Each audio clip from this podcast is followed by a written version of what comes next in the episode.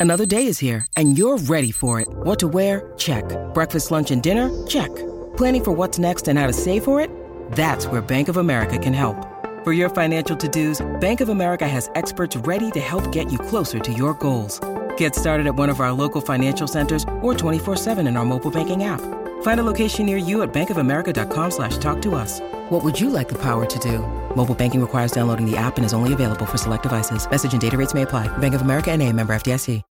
When you need mealtime inspiration, it's worth shopping Kroger, where you'll find over 30,000 mouthwatering choices that excite your inner foodie. And no matter what tasty choice you make, you'll enjoy our everyday low prices, plus extra ways to save, like digital coupons worth over $600 each week. You can also save up to $1 off per gallon at the pump with fuel points. More savings and more inspiring flavors make shopping Kroger worth it every time. Kroger, fresh for everyone. Fuel restrictions apply.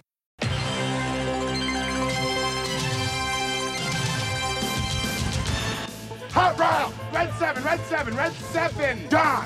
What? Red 7! I don't know what red seven means. Hot route! I don't. wh- What is hot route? Will you just go stand on the other side, please?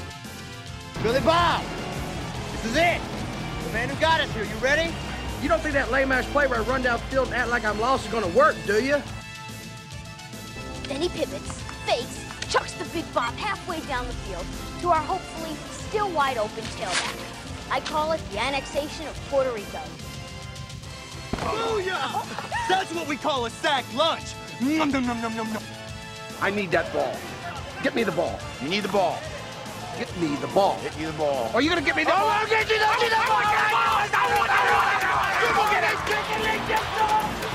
I hope he doesn't kill somebody.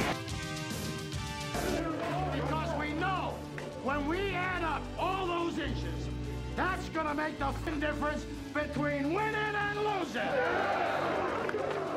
Between living and dying.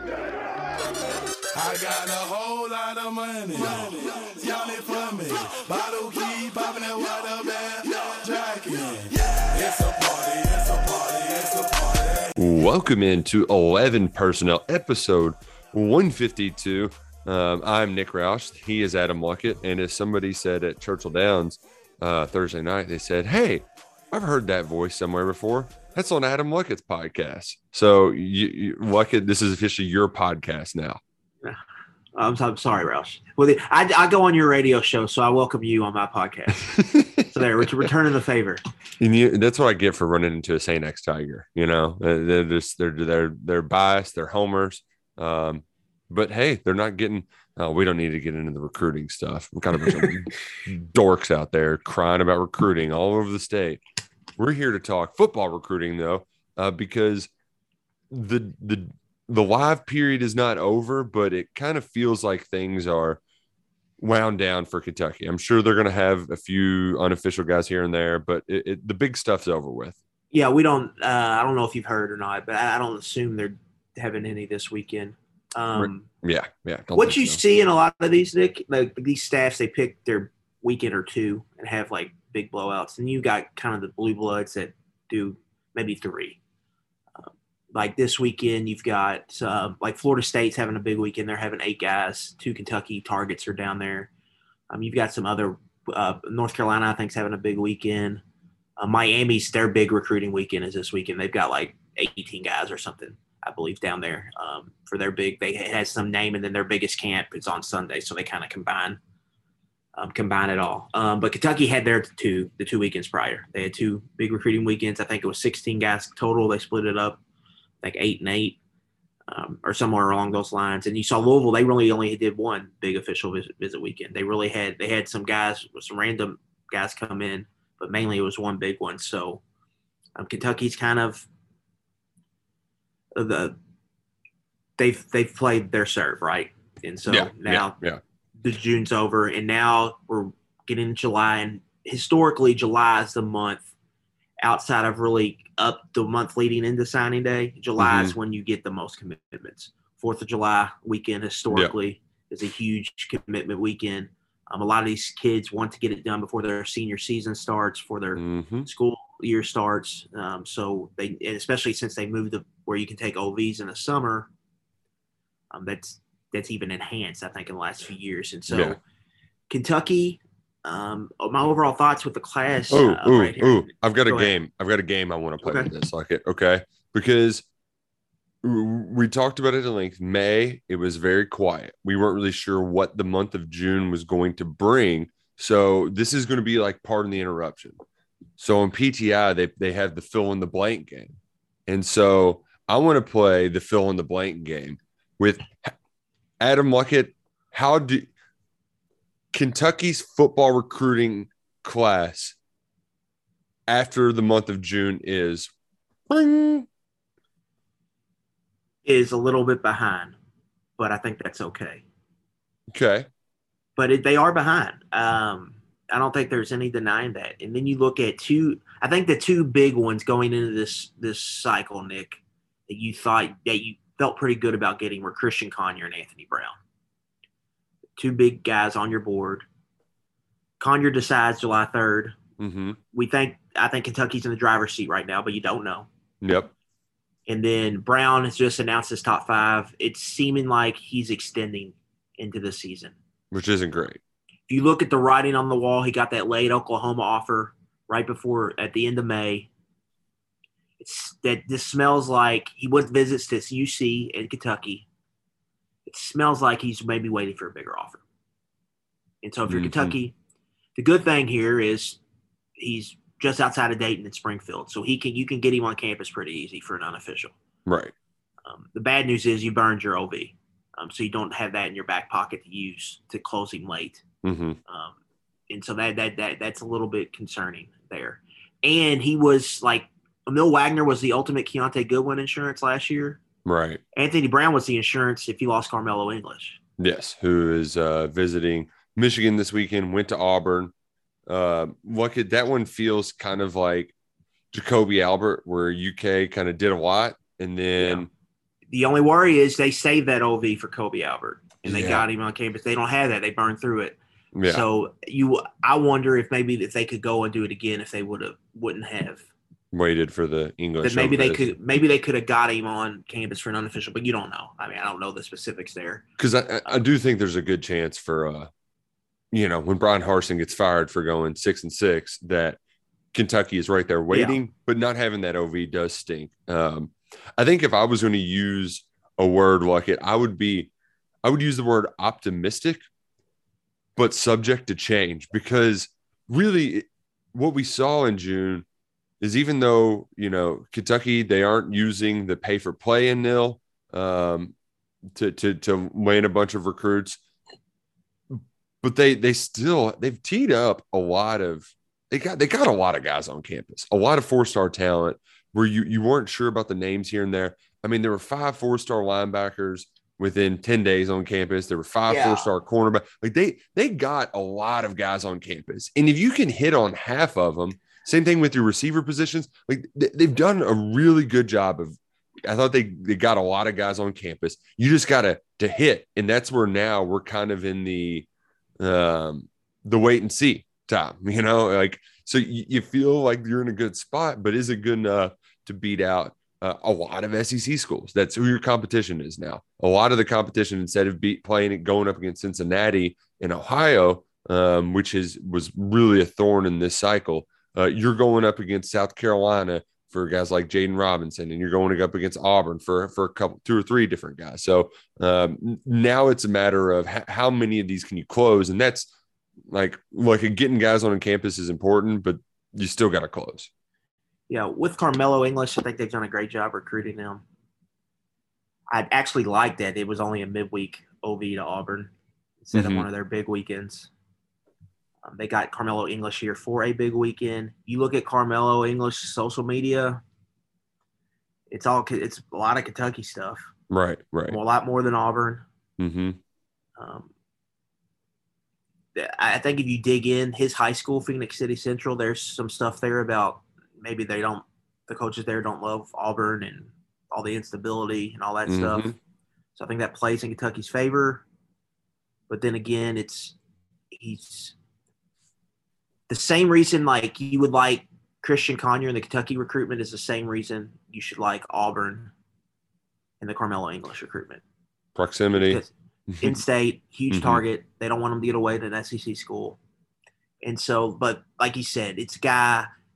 They, if they lose him, keep him warm, keep him on the radar. He's a guy you could potentially maybe flip late. hmm Uh, but I do want to mention the defensive targets. Like they've done a really good job, I think, on defense. Like these are all guys, Nick. I think they have a great shot at getting Neil Avery, top 250 edge out of the DMV. Yep. Avery Stewart, a top 250 defensive back out of Montgomery, Alabama. It's probably, I think he had a top six. He only took OVs to Kentucky, Florida State. Not sure on the decision process there, but they're firmly in the hunt. Grant Godfrey, um, Yeah, that's a top big one. 200 linebacker from Atlanta. Kentucky got him on campus for an unoffi- unofficial. And Seems like save the official for later. That's big. yes. Kentucky, Tennessee, Wake Forest. Um, so for this one, you're, you're really going to watch kind of Tennessee's linebacker recruiting there, if, uh, because you think Kentucky's got a pretty good chance to beat out Wake Forest, but I think Collins done a really good job with him. Um, so he's a guy to watch. Uh, and then Kendrick Gilbert um, just took an OV to Kentucky last weekend. A defensive lineman out of Indianapolis Cathedral. This guy, 6'5", 6'11 wingspan. He could play multiple spots in that kind of three-four hybrid front that Kentucky has. He would be very, very intriguing as a pro, as a player if you can get him in here. Took OV's LSU, now he's at Iowa, but I think Kentucky's in pretty good position there. Um, so he's probably going to announce in July, and I, I, like Kentucky chances uh, there with him. So you look at Should all be pretty guys. significant going up. I mean, he's been to LSU three or four times. You know, Well, there was Brian Kelly's staff and the or Brian Kelly and the guys he brought with him from Notre Dame. They were recruiting him hard at Notre Dame. they Mm, went to LSU, gotcha. Gotcha. continued. Uh, but I think Kentucky's in a pretty good spot there. So if you can get a you know a good chunk of those guys defensively, and then add Conyer to that, if you can hold if you can hold on to him defensively, you're I think you're in a pretty good spot for the class, and that's a pretty good backbone heading into the season. Um, but they just need some buzz. They don't have much buzz right now. Jermaine Yeah. Matthews just uh, listed top six, I believe. Kentucky didn't make the cut. hmm Long term, that's not a really big deal because Ohio State came on. He's going to Ohio State, right. And so like that that that is what it is. Orion Fisher, uh, Georgetown, Great Crossing. He's got an OV to West Virginia this week, and that feels like a place he could land. hmm Kentucky seems like backing off on that. You know, and there's other guys too, like Wu, Wu Spencer out of Mill is a guy I think they really like. If the grades can get cl- cleared up, I think that's the issue right now with that recruitment. Mm-hmm. Pretty um pretty wild. The male kids leaving male. Um, you had Jeremiah Collins who's committed to Louisville. He's now playing for a school in Tennessee. Yep, Murfreesboro, Oakland. Yeah, It- that's a pipeline of they always they always got some D1 prospects coming out of there. Think UK might try to flip that one. You know, I mean, we'll see. But Yeah, I mean, if you miss Conyer, if door. you miss if you miss on Conyer, right, hmm I think that becomes a pretty big recruitment for Kentucky. Trying to Mhm. get him flipped, I would imagine. Yeah, yeah, yeah. And then Robert Stafford's obviously the big fish there at cornerback. He's at Arkansas this weekend. That's just going to be tough. I, I think, like, if you kind of dig into that, Arkansas should be considered the favorite there. And then, but it's Florida recruit. I mean, they think could go 800 different directions. right, And right. so, right. like, they're not in a, like a terrible, terrible spot. Um, but it just feels like they're a little bit behind, right? Yeah, and and you can catch up if you get two or three or four commitments in July. You know, like they, they just didn't get Yeah, any of these it's- quick pops. It's really you really want to revisit this in July, see where they stand, how many commitments they get, what what kind of prospects they get, because there's going to be guys that have um, come from off the board, like the Stanquan Clark, another Mhm. linebacker. Nick um, ranks just outside the top 300 from Miami. It's NC State and Kentucky. That's the two places he OV'd, mm-hmm. And he was a midweek OV for Kentucky. We'll see where that lands. That's a Did- sneaky did- Mike Stoops recruit. Did we ever figure out if that was official or not? I'm pretty sure it was. Yeah. Okay. I haven't figured that out hundred percent, uh, but I think it was. He's another kid similar to Sean Tompkins, where it's just not much on social media. Right, right, right. There's not much out there on him. Mm-hmm. Um, but it to to step back uh, even more so. I know there's a lot of like even though it's a little behind, Kentucky's not in the worst spot, but it feels even further behind for for some fans who just follow recruiting from afar and are seeing what University of Louisville's doing. And we've talked about it nauseum. We don't need to repeat ourselves that, you know, Steve Clarkson, Adidas, but getting Rueben Owens was just the most significant feather added to their cap so far this offseason. Um, but that doesn't mean that Kentucky is even further behind because Rueben Owens made that commitment. I'm sure uh, his ears might have perked up even more once Arch Manning announced his commitment to Texas. Might be a little bit more attractive than playing for Pierce Clarkson at Louisville. But yeah, th- but uh, that Arch Manning commitment is going to lead to um, last name's Baxter out of Orlando. He's the top 50 running back. He's gotten a lot of predictions for Texas. That's going to come here soon. Uh, hmm. Trying to think of what that kid's name is. It's something Baxter Jr. Yeah, um, yeah, you're going to see a bump here for Texas after after the Arch. Which the the internet Cedric content, Baxter Jr. The internet content was outstanding. I really just wanted to see this arch thing bleed out a little bit longer like it because mm-hmm. our uh, our national writers i just love the um how excited everybody gets at on three headquarters whenever there's anything arch related you know yeah. i do want to say this about louisville um i don't know if you saw this last night but it was reported deandre moore jr top one yard receiver they got from california second best player in the class he's transferring high schools to go play with pierce clarkson Oh, he's going to Bosco too? Of course he is. They're, they're going to have four players on that Bosco team.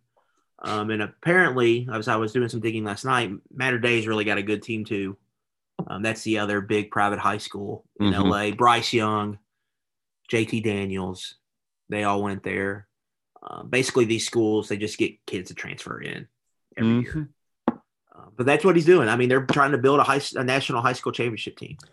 Now, is Rueben Owens on the clock? That would be my question. Is he on the clock to transfer to St. John Bosco? like, is this what we're doing? We're um, just getting was, kids all, all go to the same high school before they go to college together. Yeah. So, like, you see what's like, you see, yeah. Uh, Steve Clarkson's playing GM. Like, yeah. like, I mean, I don't know how else to say it other than that. A GM for a seven on seven team, too.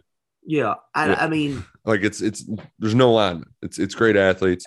I'm just very like they're gonna have a top 25 class. I don't know, like like okay. they got some kids from Georgia that's gonna be tough to hang on to. Um, but like that now that Moore's going to high school with Pierce Clarkson, I feel pretty good. Probably they're gonna get him. Um, because I thought maybe USC could maybe step on the gas there and potentially flip him. But they're so gonna have a. Go let, let, let's play a game. Best case scenario, worst case scenario for for U of L. I think the, okay. yes, in in just with this class and everything. I mean, worst case scenarios pretty clear. Like it, you get a five win Louisville team, so e- even a six win Louisville team, and Clarkson decommits. All of his boys follow suit. That I, I think the worst case scenario is clear. But even the best case scenario of all of those guys, Owens and Moore are probably the only ones playing next year. M- maybe Clarkson. Clarkson does. has to. Well, Nick, you got to dig into Louisville's roster here, and uh, Louisville's going to be starting 16 super seniors or regular seniors on the roster. Like it's totally going to flip over in 2023. I think Scott Satterfield knew that he knew he could probably win this year and survive, but next year they were really going to take it on the chin. Like 2023 on field in the fall, they're going to take it on the chin. Mm-hmm. So, and he had to get a quarterback, and like he swung and missed every class on quarterbacks, mm-hmm. and so he he knew what he was doing. Right? They help me out, Steve. yeah, players yeah. here take your son. He like Pierce Clarkson's coming in and starting right away. I mean, there's little doubt about it. And all those kids are going to play um, right away. Uh, but best case scenario would be like Louisville has Goodyear on the field. Um, they're able to go and get some solid players from other regions. They build a class and they keep everybody committed. They build in at the end. They're probably a top 15 to 20 class. Um, they're all happy, but everybody recognizes, okay, we're going to be really young next year, but we've got the future. Um, that, that would be the best worst case would be, I guess it depends on what would the rec. That's what the question I want to know. What is what does it have to look like on the field for Satterfield to get fired with this recruiting class? I think the bar is pretty low myself. Because if you like, they're they're hook, line, and sinker right now as a fan base. Yeah, but they're also quick to jump off the bandwagon. Yeah, but I think You this know. is, I think this is different, Nick, because they've always been like the front running. If they got a quarterback, uh, they'll they're quick to forgive other stuff. Like if you're scoring 45 points a game and you look good, they're quick to forgive other issues. And I Yeah. think you could see you could have the Clark the Pierce Clarkson sell as the next, you know, Teddy or whoever. I mean, Clark, uh, Satterfield's already comparing him to Teddy in an, an interview with with Eric Crawford. Oh God, and that that interview was nauseating. Well, we just want to try some new things, and you know, my, I asked my boys if they'd like it, and you know, Like, they said, if- "Oh shucks, that's a good idea." I hope this doesn't happen. What if Malik Cunningham gets an injury, he's out multiple games, they go four and eight? See, and that's the thing though, is Louisville fans jump ship so quickly. They, they just they're they're quick to fall in love and then f- and fall out of love. They're fascinating. They're going to be one of the most more fascinating teams in college football, I think, over the next two years to watch. Well, and, and the thing is, is between our even our worst, our four and eights, and they're nine and four this year. And it's, it, the truth is going to end up lying somewhere in between. Seven and And five is probably my prediction. They're going to be seven and five. Solid kids- team. The kids some close games. and the kids will come in next year. I mean, Satterfield really is extending his shelf life here um, because, like you said, even if they play next year, they're not going to be good and have an impact till the following year. And I, I, even though it's a different, it's a little bit different caliber player. I mean, you, it's really quick to point to the 2014 to 2016 jump for UK. I mean, it's Yeah. just if you get the 20, it's, it's, it takes two years Different league. that, that- okay that is true that that's the that's the one uh, big difference maker and you don't have to jump as high of a bar up too like you're already a 500 team kentucky was going from two wins to six you know um, so it's a little bit different but for for those guys to actually be good football players takes two years so, so I, I think the moral of the story is satterfield's extending his shelf life but we don't know if that's going to be a good shelf life or not. Like, is the, is that can of green beans that lasts 10 years actually worth eating in year 10? You know? What if what if what Pierce Louisville fans are Clarkson's not any good? Which is very well a possibility. You know, you you I mean, It's the, I hard mean, to Drew evaluate- Barker, it's Like- hard to evaluate quarterbacks. Um, Pierce Clarkson's the ratings are all over the place. Our on three has him as a three star.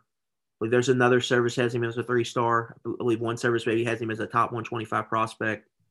So he falls just outside the top 200 in our consensus rankings. So they're all over the place. Mhm. And you know, it's a crapshoot. Like you see it all the time. Ryan Hilinski was a top 100 quarterback and it didn't work out at South Carolina. He came all the way across from the West Coast.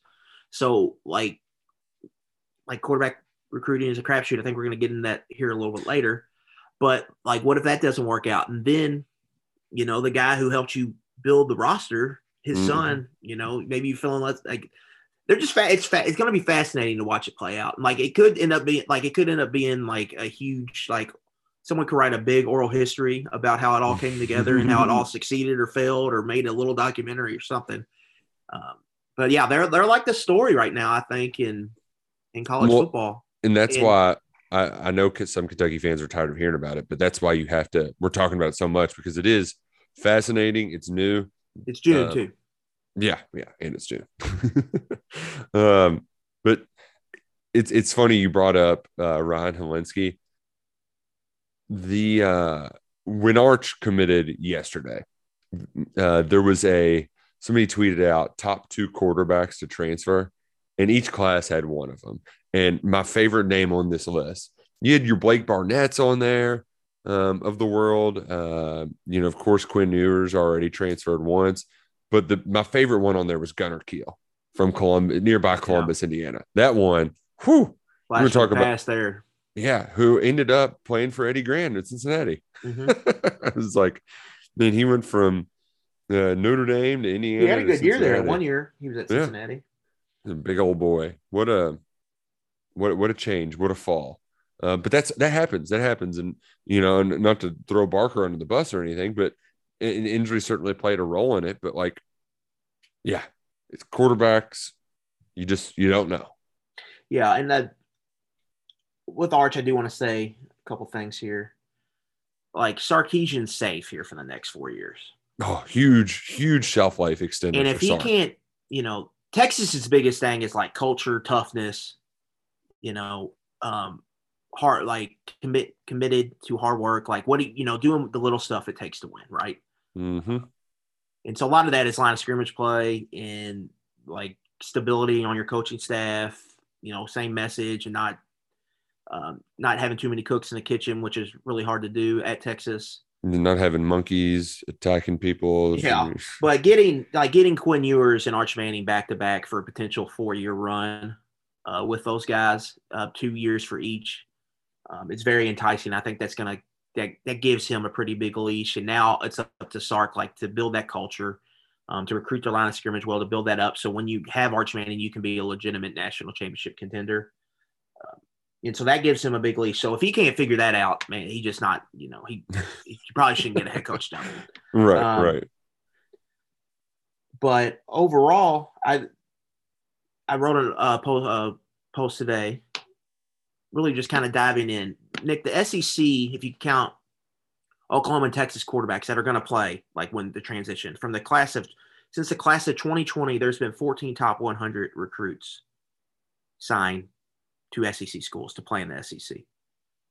Obviously, Alabama's got four of them because they're absurd, um, but Tennessee signed a couple, um, and you've got nine of the 16 teams that have signed at least one.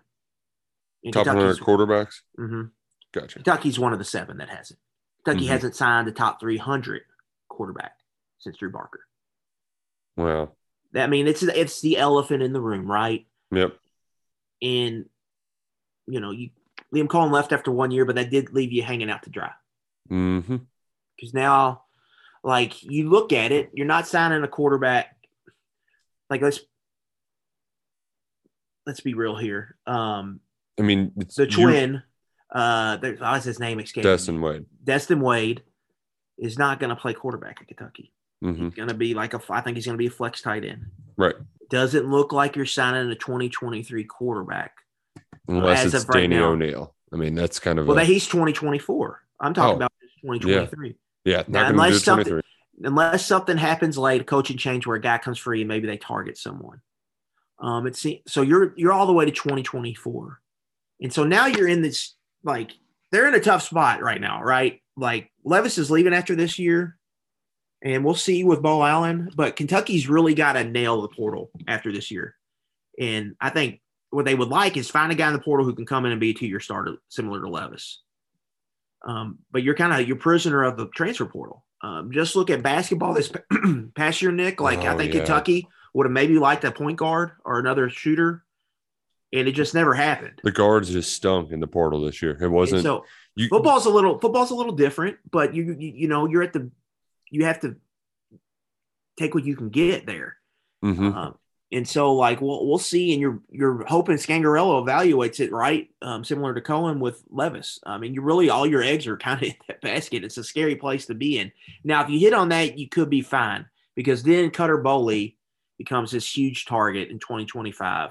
Mm-hmm. Uh, he's in state. He's been on campus three times in the last year. I mean, he's blowing up, but that's a guy like no holds bar. You have to get. Yeah. yeah. Your whole coaching staff has to be recruiting him. Um, he's playing with Tim Couch's son.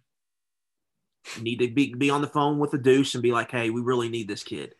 Like, we're, we're going to need your help here. Mm-hmm. And you got it, whatever NIL stuff it takes, like that's a kid you're going to have to pull out all the stops for. You cannot miss on that kid. But in the meantime, you have to find a solid option in 2024, whether it's Danny O'Neil or not, and you've got to hit a home run in the portal. Yeah.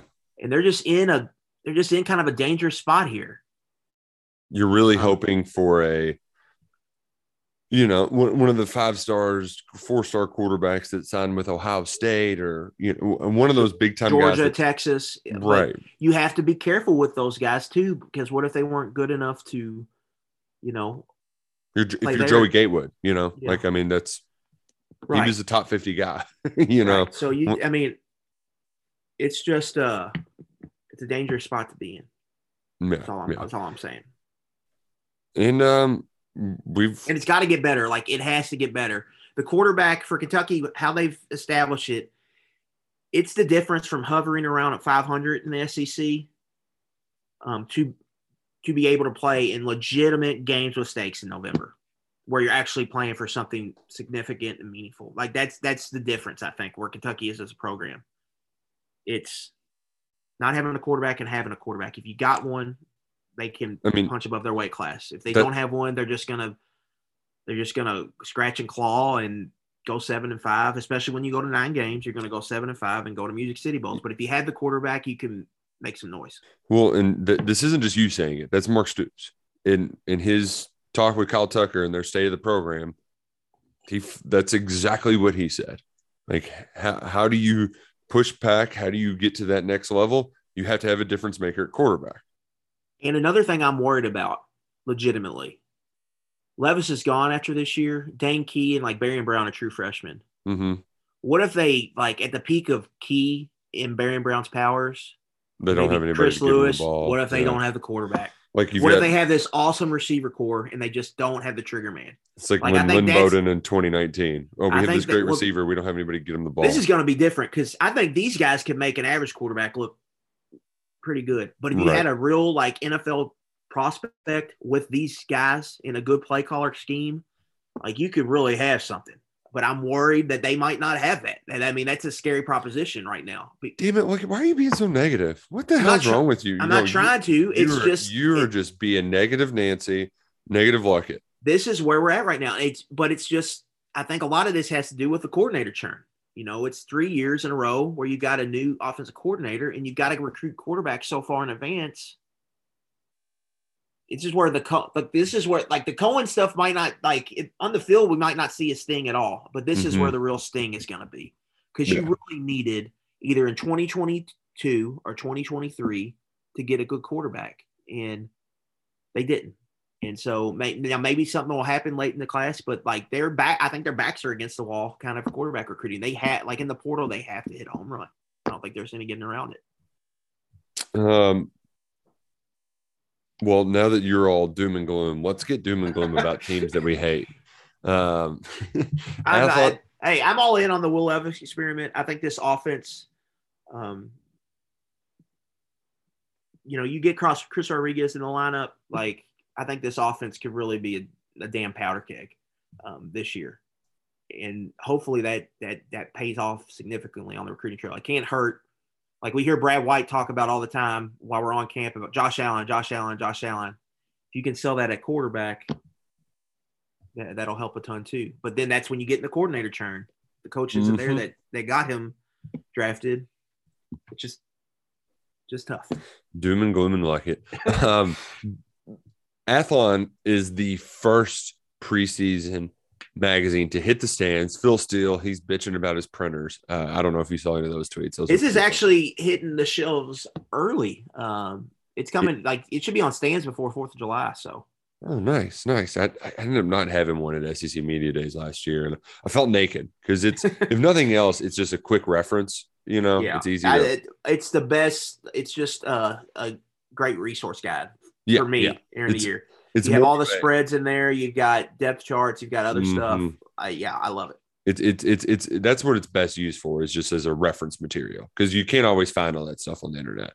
Athlon's best used in their their their they call it their scouting report, but it's basically just anonymous coaches survey. And from a Kentucky standpoint, there wasn't a whole lot of juicy, you know, th- they weren't really very critical of Stoops. Um, you know, defensively, they don't get recognized or anything, but they're always effective. They do a good job of keeping it in front of him in the passing game, which I thought was a, a nice little compliment. Not too condescending, even though some might take it as such like it. Yeah, and it made me that that quote made me really kind of think, you know, like what went wrong last year for Kentucky, right? Like if you just kind of look and you dig in, they played three quarterbacks, Nick, who had like essentially over a 50% passing success rate, which is really, really, really good. Um, that's like top, they're pretty much top 25 quarterbacks in the sport. They played three of them, or top 20 quarterbacks, and that they got lit up by all three. When they Hendon were at their best, too. Yeah. Will Rogers, um, and then Stetson Bennett played at that kind of level. I mean, he had a he didn't throw a lot, but he had a fifty three point three percent success rate. He had an absurd.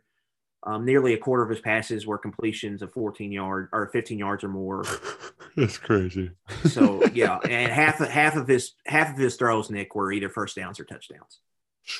So he, I mean, he and the only other quarterback to get over that threshold that I have charted was C.J. Stroud, and we know the year C.J. Stroud had. and we know with those receivers. talking about him with those Right. receivers, right? So that's how uh, effective and explosive they were, and so they were really gutted when you look at those games. Um, over 300 yards per game allowed, 11 and a half yards per attempt, which is insane. No, no takeaways, eight touchdowns. Um, and really, the defense had no chance to stop either of those offenses, or not no chance, but they gave up over 30 plus points you did that. Now, but you look at their other Power Five opponents, and the, the numbers were totally different. Um, if you stretch it out to a full full season, they gave up 216 yards per game against all other Power Five opponents. That's about top 50. Six and a half yards per attempt, Nick, is top 15 in the country. Um, seven interceptions in seven games. That interception rate would rank top 15 in the country. So, really, the pass defense we were used to, we saw in the other seven Power Five games. Yeah, they just got gutted in those three games. They just got It- it's- exposed especially at Tennessee. that one really in the other messes with the averages. Yeah, because they went from first in the SEC in pass defense, just in raw yards per game allowed, all the way to 8th year Mm-hmm. over year. So if you if you think Kentucky is going to be what we think they could be on offense, which I think with all the pieces is a potential top 10 offense. But let's say they fall a little short of that, but they're still, let's say they're averaging 30 points a game. They're really balanced run and pass. they remain good in the red zone and they improve on their turnovers. Uh, then, like, if you play like Kentucky does in a live possession game and you're scoring over 30 points a game, it's going to be very hard, hard to win unless the team you're playing just gets a bunch of explosive plays. And so they were really able to eliminate that other than those elite quarterbacks. Um, now they're going to play those guys again. You know, you Bennett, Hooker, Rogers are, are all on the schedule. Um, mean, when you use that 50% success rate threshold, Spencer Rattler was up there both two years at Oklahoma. But other than that, I don't think there's a really a quarterback that potentially scares you on that. Like Anthony Richardson, I don't know. I don't think he's going to be that Yeah. type of efficiency level. It's going to be a lot of eliminating big plays against him.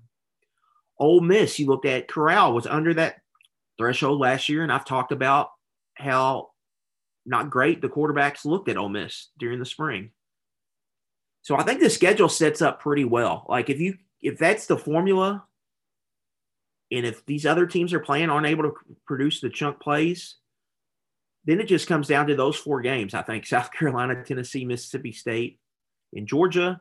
And two of those games are the two biggest ones on the schedule. You know, if you take out the Georgia game, the uh, Mississippi State, South Carolina game, Nick, to get where Kentucky wants to get to, that's a game you just can't lose. Those two games you have to win. Yeah, and and that's I- don't want to say that's become the norm because it it, it has, but it hasn't. It's, at home, that that that has be in order to have a great season, you have to do those things at home. So it, it's not a just tell me something I don't know, but that's th- that's how you climb the ladder. That's how you climb the ladders. You take care of business against those teams. Against uh, also, we got to let the listeners know too on our kind of an inside joke, but um, Mr. Podcaster, Shane Beamer. Do we have an official nickname for him? Is it just Mr. Podcaster? Um, I was South calling, Carolina. yeah, I said Mr. Podcast. I, I don't This dude, he I does feel like no one's talking about this but us. But like this is the biggest media honk in college football. yeah, it's it's bad. I mean, if Nick, if I, slurping.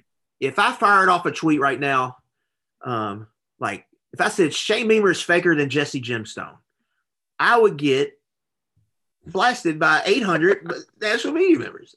And I, I don't believe that, but like that's just he's just got a lot of friends in the media, and like that's where all this hype for them is coming from. It's just been fascinating to watch, and he'll, Mhm. I mean, he goes on every podcast, every. If you're into the college football podcast space at all, just search Shane Beamer in your Spotify app or, or your Apple Podcast app. It'll and see how many see how many podcasts he's going on. Crazy. I mean, he's been on with Big Game Boomer. He's been on with Reddit, he on with and he's been on with every regional SEC podcast you could think of. Oh man, Plus all the national stuff and the local South Carolina pods. oh, and my favorite, um, my favorite was when This would be like him- no him- shot, no, no, no bad. Like Big Blue Drew does the dad pod, right? yeah, yeah. Not not crapping on Big Blue Drew at all. But this would be like Mark Stoops going on the dad pod with Big Blue Drew. with his dad though that's what's even crazier is that Yeah. shane and frank uh, the guy who does Gamecock Central it's on three site mike uh, uva uva i don't i don't know how to pronounce that but he had frank and shane on a zoom to talk about dad wife and love and i just want to know who came up with that idea for father's day I could easily see Shane pitching it to him, being like, I've got this great idea. People are going to love it. I mean, it's just, just, oh, yeah. It, we're, we're, we're, anytime we see Shane Beamer on our Twitter feed, it's about a podcast. You can bet your sweet buns. Our eyes are rolling at Mr. Podcast, the South Carolina head podcaster. He went from the old ball coach to the, to the new podcaster. I know it's um, It's crazy. it's been wild. I mean, you got to. Salesman for sure. Oh, he's doing it. They love that Couldn't in you- South Carolina. Couldn't you see like Shane Beamer? He would just be like selling cars or insurance or something. He is- he is definitely the guy that you take to the meeting to close to to like be good with clients you know? Mhm. and, and you're he goes to all the conventions and and smooth stalks them yeah, takes them out. He knows the local spot where they'll have a good time after the convention. I mean that's shane beamer. He, he's he's mr personality uh, mr lovable guy. Uh, we can't say the same thing about satterfield because in that athlon magazine they also had stuff on uk's opponents their rivals and the stuff on satterfield was golden. Um pretty much every person they talked to was like yeah we expect this job to be open this year. And we were kind of surprised that he, he still has it. Um which goes and and that's where it's it's it's even more fascinating with all the recruiting stuff. Um because i'm sure these coaches were talked to before the recruiting thing happened but i mean there's these are guys in their league that are expecting satterfield's job to be open Yeah, and I, I want to read something right here, Nick. Uh, this one's what stood out to me. Okay. It might be the one I've got too. Uh, so I'm I'm anxious to hear which one you pick. Probably the thing that jumps out most is how they've worked the portal in both directions and how different that is from what Scott came from at App. Even as a G5, they had a system of developing guys, building a very specific culture. In the last few years, it seems that they're always scrambling to rebuild that roster and define themselves. And now you jump into now recruiting, like he's doing a total 180 of what they've done in the past. Like total, like how he built app and that that model, that blueprint is not at all what he's doing right now. It's um And you go and look, I looked up some introductory press conference quotes from him this week, and he talked about his recruiting philosophy. He's like, We're not going to go out east or out west. We're going to stick in our region. We're going to go to North Carolina and Georgia, and we're going to find and locally, and we're going to really invite these high school coaches. We're going to have great relationship with these high school coaches. The, the doors are open. Doors are not closed at Louisville anymore. You all come here, talk to us, and we're going to recruit recruit your kids, and we're going to go down to Georgia and North Carolina, and we're going to get kids. And he's And they're not the doing any of that. so that that really that that stuck to me. Like he had like the culture and the old- the app and the, the model. Um, they just got they've totally gotten away from that. Well, and, and that goes into the the statement that I had pulled, which was things think the school and head coach figured out they're not a yeah, great that for was each the other next, a while ago. next sentence. You know, like there hasn't been a way to create the break yet, and the the, the issues of the out, and it school bought some time. yeah, and Yeah, unless they surprise a lot of people, this feels like the end. So who knows? Satterfield might have done enough surprising, but it is a it is a bizarre, bizarre situation down there on Floyd Street. fascinating, most fascinating team in college football this year. Over the next two years, I think, is Louisville. Let's see what that looks like. And again, Uh, the schedule is uh, ridiculously tricky for them this year. And if they have, you know, injury bug bites, they could be in trouble. Right, right. Um, I also just love that the there was some coach who just said uh, talking about Tennessee, pretty easy to break down because that offense is easy to break down. You're a six win team if your quarterback is decent, and you've got a two or three game ceiling if he can make plays. Like just a hilarious evaluation of the University of Tennessee, but also kind of true. I mean, I'm very I'm very interested to see how teams defend them this year now that the tape's out. right. That the kind of Art Briles offense, Nick, um, this kind of super space, veer and shoot. Typically, quarterbacks in that offense are not very efficient. Typically, the completion rate is low. Typically, the success rate is pretty low, but they're hitting a bunch of chunk plays. Yeah. Makes The up for it. anomaly with that offense last year is that Hooker was just really efficient. Mm-hmm. He's had a high completion rate. He had a success rate over 52%. And Plus all the a good. ch- He was a good plus all the rusher too. plays. Right. Yeah, plus the run element from QB. I don't. I'd be surprised if he hits those numbers again. Like just this offense and how it's based, that's just hard to hit. And I think teams are going to be better suited to defend them in the Well, league. Not only schematically, but just from a personnel standpoint, the teams they're playing have seen it now, um, Yeah. and they're they've also seen it against better receivers. Um, I know Velus Jones is one of the guys they've lost. I, I don't have my Phil Steele yet to rattle They, all they the got Cedric off. Tillman back, and he'll be. I mean, he'll be first team preseason All SEC. Um, he he'll be a dude outside. Jalin Hyatt's a guy that was a big recruit for them. Um, they recruited well um, in the 2022 class with receiver. You know, it's a system. They're going to have. They're going to put up numbers. I'm not really too worried about who they have on the outside on the perimeter. Um, but I just I'm very interested to see. Te- I think they caught a lot of people by surprise last year Mhm. um, with how good and efficient Hooker, well, mainly where Hooker was, because we remember what this offense looked like with Joe Milton. yeah. Oh, You know, we remember if you can't hit the deep shots, you're in a world of hurt because you're going to be in behind the chains, Right. lot. right. Um, Right. and then you can't get into your tempo if you're not if you're not moving the ball. Man, Oh, I would yeah, loved to see. I think some of that's sour grapes from the coaches, but I, I thought other time I think they're going to be better suited to defend, especially after all these crooked numbers they hung on people last year.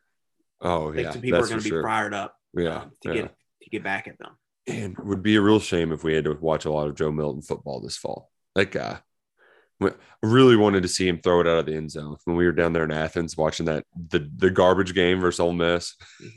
And the facet, fascinating thing with Heupel at UCF, his best year was his first year, and then he dipped Yep, each, each year, year. His team, slowly got worse. and mainly it was the defense kind of falling off slowly. Does that happen the same at Tennessee? That's what I'm very Mhm. very interested to see. Um, but you got to give him credit. He found Hooker. Well, he didn't find Hooker; he inherited him, and it ended up working out. I mean, it was a great break Mhm. for them. Well, speaking of breaks, it's time for us to, to take a little break, and we might be we might be breaking longer than the normal. Um, I know we have a couple announcements coming up, Fourth of July weekend, but things are going to be pretty slow up until SEC Media Days, and uh, like it's going to be a pop pop. So that that's that's right around the corner. Um, what's what's what's how, how are we feeling right now with a couple weeks to go? We're feeling good. Feeling good. Um, wife Taylor is ready for that kid to Get her out. stomach. How Uh, has it sunk in? Is- Yeah, is oh, it yes feel no. real. yeah, I think it feels real, but it's still like it won't be like real, real until it, you know, it's until here. it's 3 a.m. and you Yeah. know, baby's crying. right. I'm sure I went in the room. I might have a mini panic attack when it's about to happen. But yeah, uh, it's pretty crazy. It's flown by. I'm not gonna lie. It's flown by. Yeah. Man, well, we're we're excited for y'all. Um cheering you on, cheering Taylor on. You're doing all the hard work anyway. I mean, so don't Yeah. don't don't let her take up too much praise. You're doing all the hard work. Mm-hmm. Um, but just as a forewarning to our listeners, if we don't get another pod in for a, a while, that that's why. Uh, you know, Yeah. like it's got a dad around. Unlike the University of Florida head football coach, I will not be writing an apology letter to 11 Personnel Nation Oh man. not for missing uh, some podcast time. Uh, yeah, and I I'm thank you thank you because I had it written down and just glossed over it. Folks, Billy Napier's he's out of here in two years. You can't like this is holy crap. You you're Yeah. doing an open letter to fans before even coaching a game. You do that as like a last. This is the I- I, I equated it to the players only meeting. This is the last ditch effort you do to save face, and he's doing it halfway through a summer of recruiting.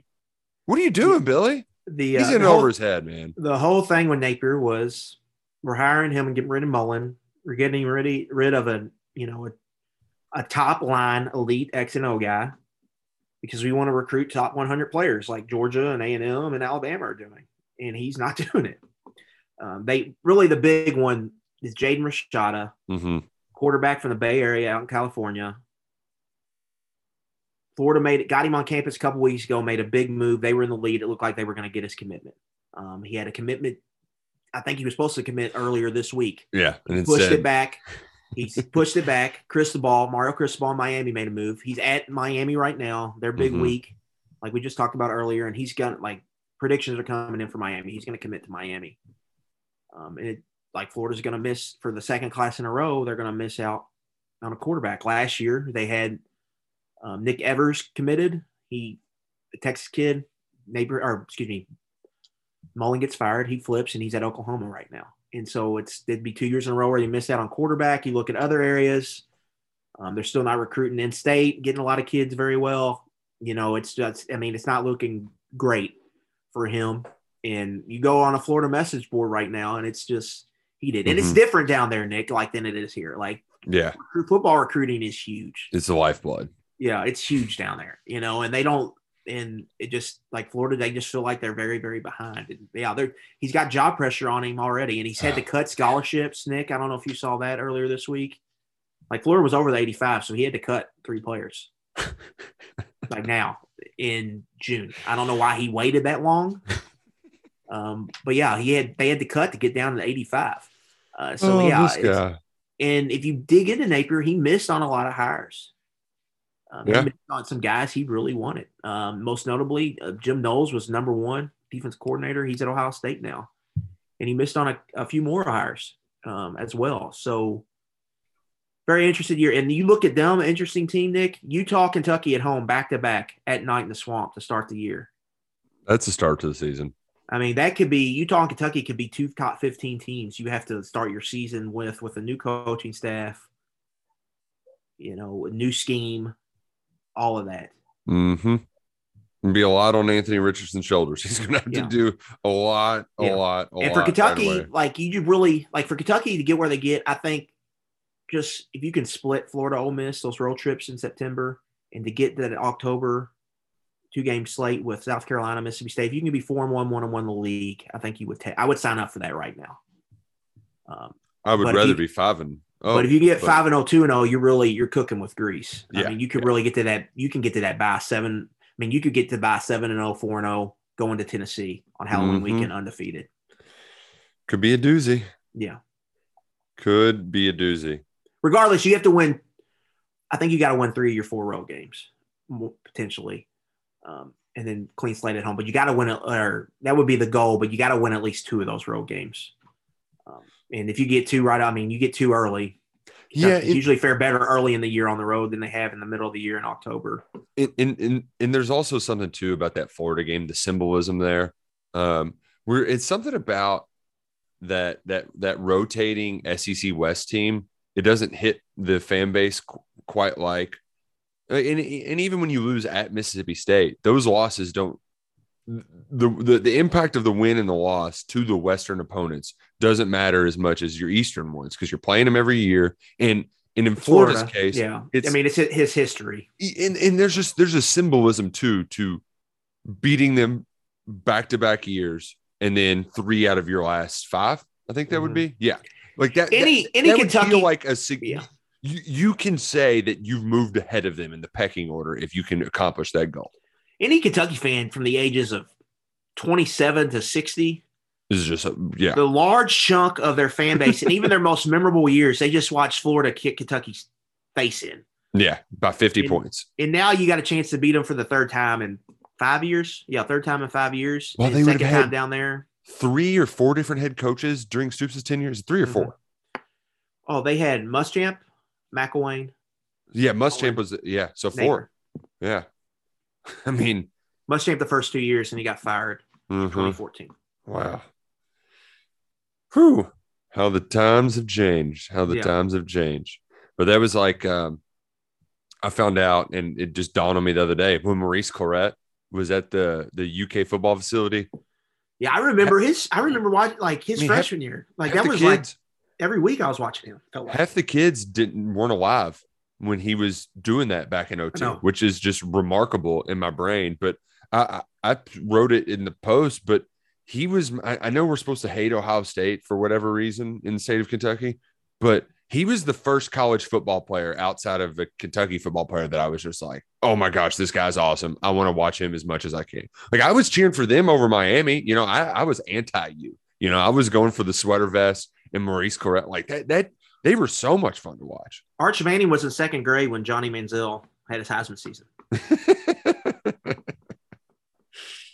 Oh man, pretty sure Yeah, the but- quarterback for that Ohio State team is from my wife's hometown. Right? Was that um? Was it Krenzel? Yeah, well, the year they yeah, because it was the year they won the title. Pretty sure Krenzel is uh a St. Henry native. Two K, Craig with a K. Yeah, pretty. It's it's it's either Krenzel or there's another. No, no, no. I'm thinking of the net. I'm thinking of the national championship guy when they had Ginn and they lost. Um, who was that quarterback? He he he was just so so as well. But dude, whenever we go to the St. Henry alumni softball tournament, dude is just smashing home runs. You Yeah. know, like the, the see, and that's what I want to be. I I don't even need to be the athlete good enough to to go play in the national championship. Just make me good enough to be on the awesome team, and then just kick ass and all the adult stuff. And that's Yeah. what that guy does. And I can't remember his name. He was the he he he lost the title game, but was still good Oh. enough to be there. Was it the 07 team that lost LSU? Because Yeah. Troy Smith was 06. It had to be whoever the quarterback was, was, that next year. the year after. I can't remember who that was. Um, I'm looking it up because it's yeah, gonna go kill me. 2007 Ohio State football reference. It's gonna kill me, and it is. Um. Oh gosh, here we go. Um, Todd Boeckman. There we go. Yeah, Boeckman. Yep, he started for two years. Um, yeah, Boeckman is a he's still a stud athlete. Mm-hmm. 15 years later. Gosh, that well, that, was uh we made everybody feel old today. And I'm the world trips this year, Nick. Um, like we got a good Kentucky turnout at Georgia mm-hmm. last yeah, year. that was I- great. oh, Ole Miss first time going to the huge. Grove in over a decade. I feel like there's going to be a lot. I've Every- talked to some people. I know Yeah. a lot of people going already. Uh-huh. That's going to be a fun. Like that then- Friday, that Friday night in whatever their little district's called. I can't remember what it's called down there. That could, that's going to be a fun night. Well, and then Tennessee, if you mentioned that scenario earlier, there's gonna be a ton. I mean, you can get tickets to Tennessee games. That- yeah, hundred thousand seat stadium, right? there's gonna be a lot of blue that gets in there. So yeah, a lot, lot, of, lot of potential. Mhm. And everything is with like sneaky thing about Oxford. It's a six hour drive from Louisville. Yeah. Like you talk about like the South Carolina trips, usually the six hours the weekend trip. Like that's you It's can make that. Yeah, Yeah. it's not that bad.